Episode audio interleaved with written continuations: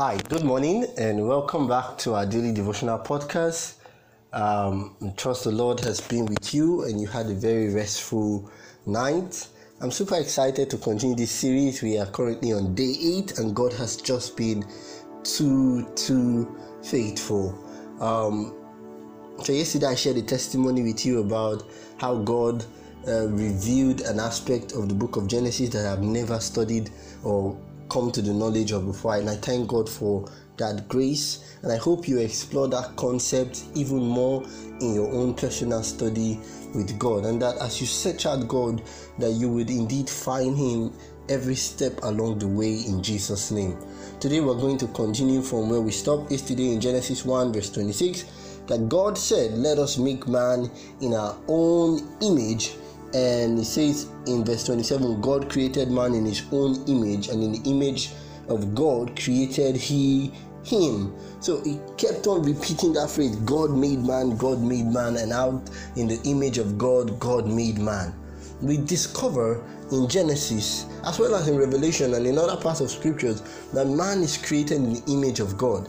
And we see this image uh, expressed in the use of God given rational and relational power. So, some of God's attributes we find it in humanity, and no wonder the prophet says that ye are little gods, that we are like little gods. You know, God's ability to create, He gives it to us so man can procreate. God's ability to dominate, God gives it to man. So He says, you know, be fruitful, dominate the earth, and multiply. God's ability to forgive, He also tells us to forgive one another, not as the way He does, but you see some of God's attributes. He shares it with us but of course there's so much more that he do not he does not share with us you know uh, and that that's what makes him god. I mean if we have the same attributes as god he sees this to be god. But he shares some of these attributes with us and it's so amazing. The image of god we see it's passed down the generations through the lineage of seth. When we read genesis chapter 5 they were called the sons of god. But unfortunately this image of God has been distorted since the fall, and we have not seen it in full, you know, seen it fully reconstituted in its fully reconstituted form un, until Jesus Christ will come.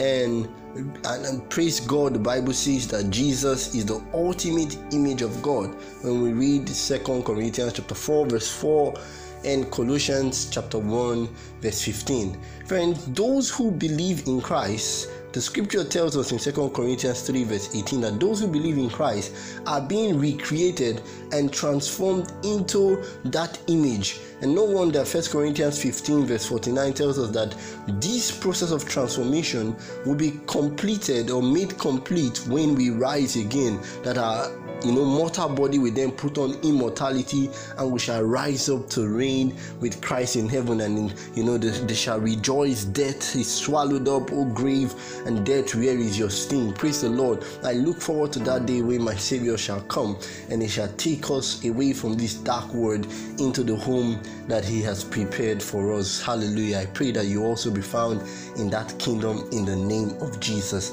But presently, we know that all things work together for good to those who are called according to God's purpose, according to Romans 8, verse 28 to 29. A purpose which is for us to be conformed to the image of God's Son. Verse 29 of Romans 8 tells us that God wants us to be conformed to the image. So God wants to restore us back to the image of God's Son. Now, for example, one of the image of God that was shared with man was that Adam was supposed to subdue the beast.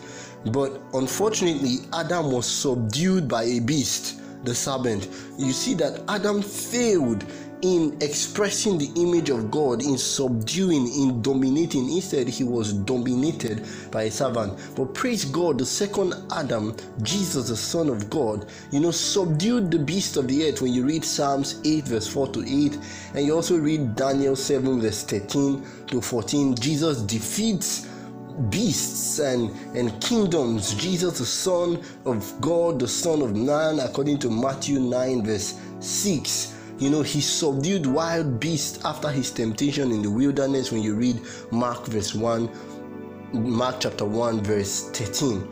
And through the authority of God, through the authority of Jesus in particular, his authority over the heavens and the earth, God calls us. It is that authority that he uses in giving us the commission to make disciples for him in Matthew 28, verse 18 to 20.